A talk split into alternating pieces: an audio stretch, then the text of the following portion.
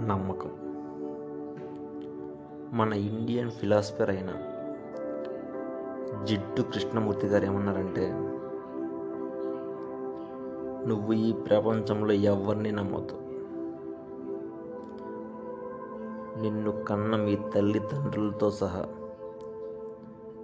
ఈ విషయం చెప్తున్న నాతో సహా చివరికి ఈ విషయాన్ని వింటున్న నీతో సహా ఎవరిని నమ్మద్దు.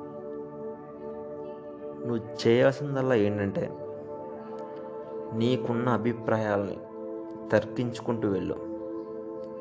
ఆటోమేటిక్గా నిజాలు అవి బయటపడతాయి.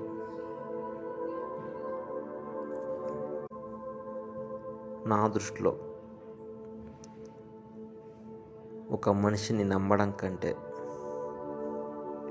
పెద్ద తిరిగి తక్కువ పని ఇంకోటి ఉండదు. ఈ నమ్మకాలు అండ్ మూఢనమ్మకాలు. ఎలా ఉంటాయంటే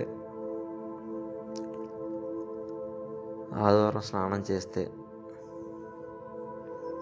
ఎస్పెషల్గా తల స్నానం చేస్తే ఆయుష్ తగ్గిపోద్దని ఎడం చేత్తో అన్నం తింటే పాపం తగులుద్దని. అమావాస్య నాడు శుభకార్యాలు జరిపితే శని పట్టుకొని పీడించేస్తుందని. బట్ ఎందుకని అడిగితే అవి అంతే మీరు పాటించాలి అనే సమాధానం చెప్పాలి. మనకు కరెక్ట్ సమాధానం రాదు.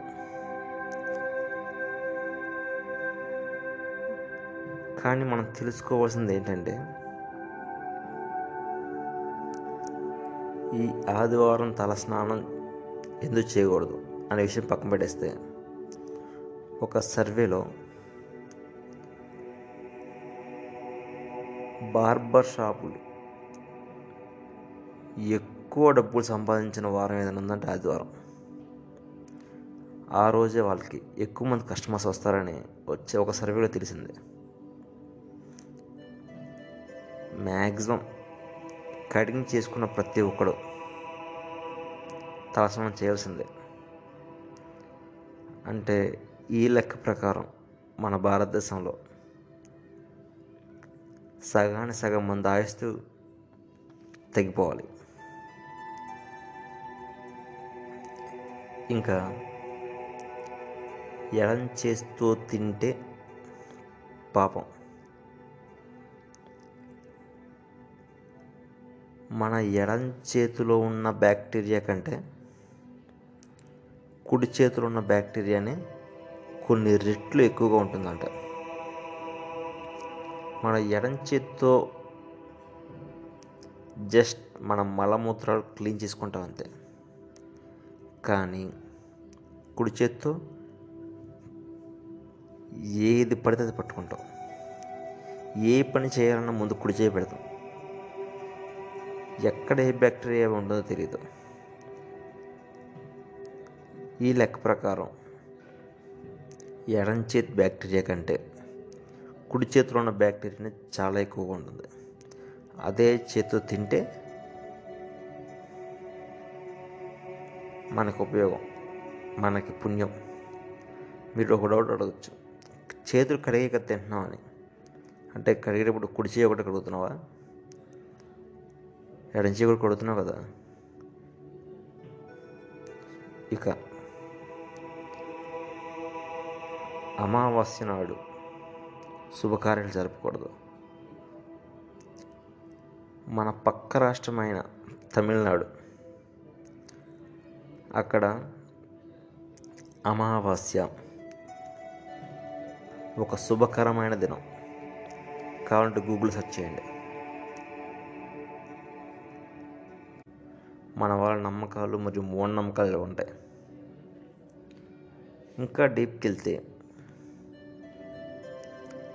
ఈ నమ్మకాలు అనేవి రెండు విధాలుగా ఉంటాయి. ఒకటి పాస్ట్లో ఎవరో ఏదో చెప్పారని మనం నమ్ముతాం. గుడ్డిగా నమ్మేస్తాం. మామూలు కూడా కాదు. దాని గురించి ఆలోచించాం. పలానా బాబా చెప్పాడండి ఇలా చేస్తే పుణ్యం అని. పలానా మా పెద్దమ్మ చెప్పింది ఇలా చేయకూడదంట.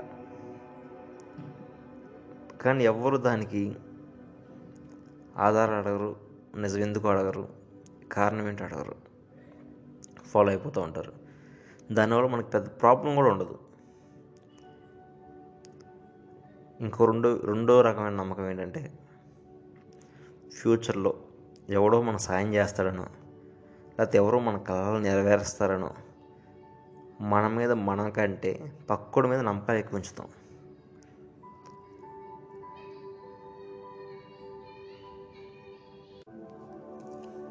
అలాంటప్పుడు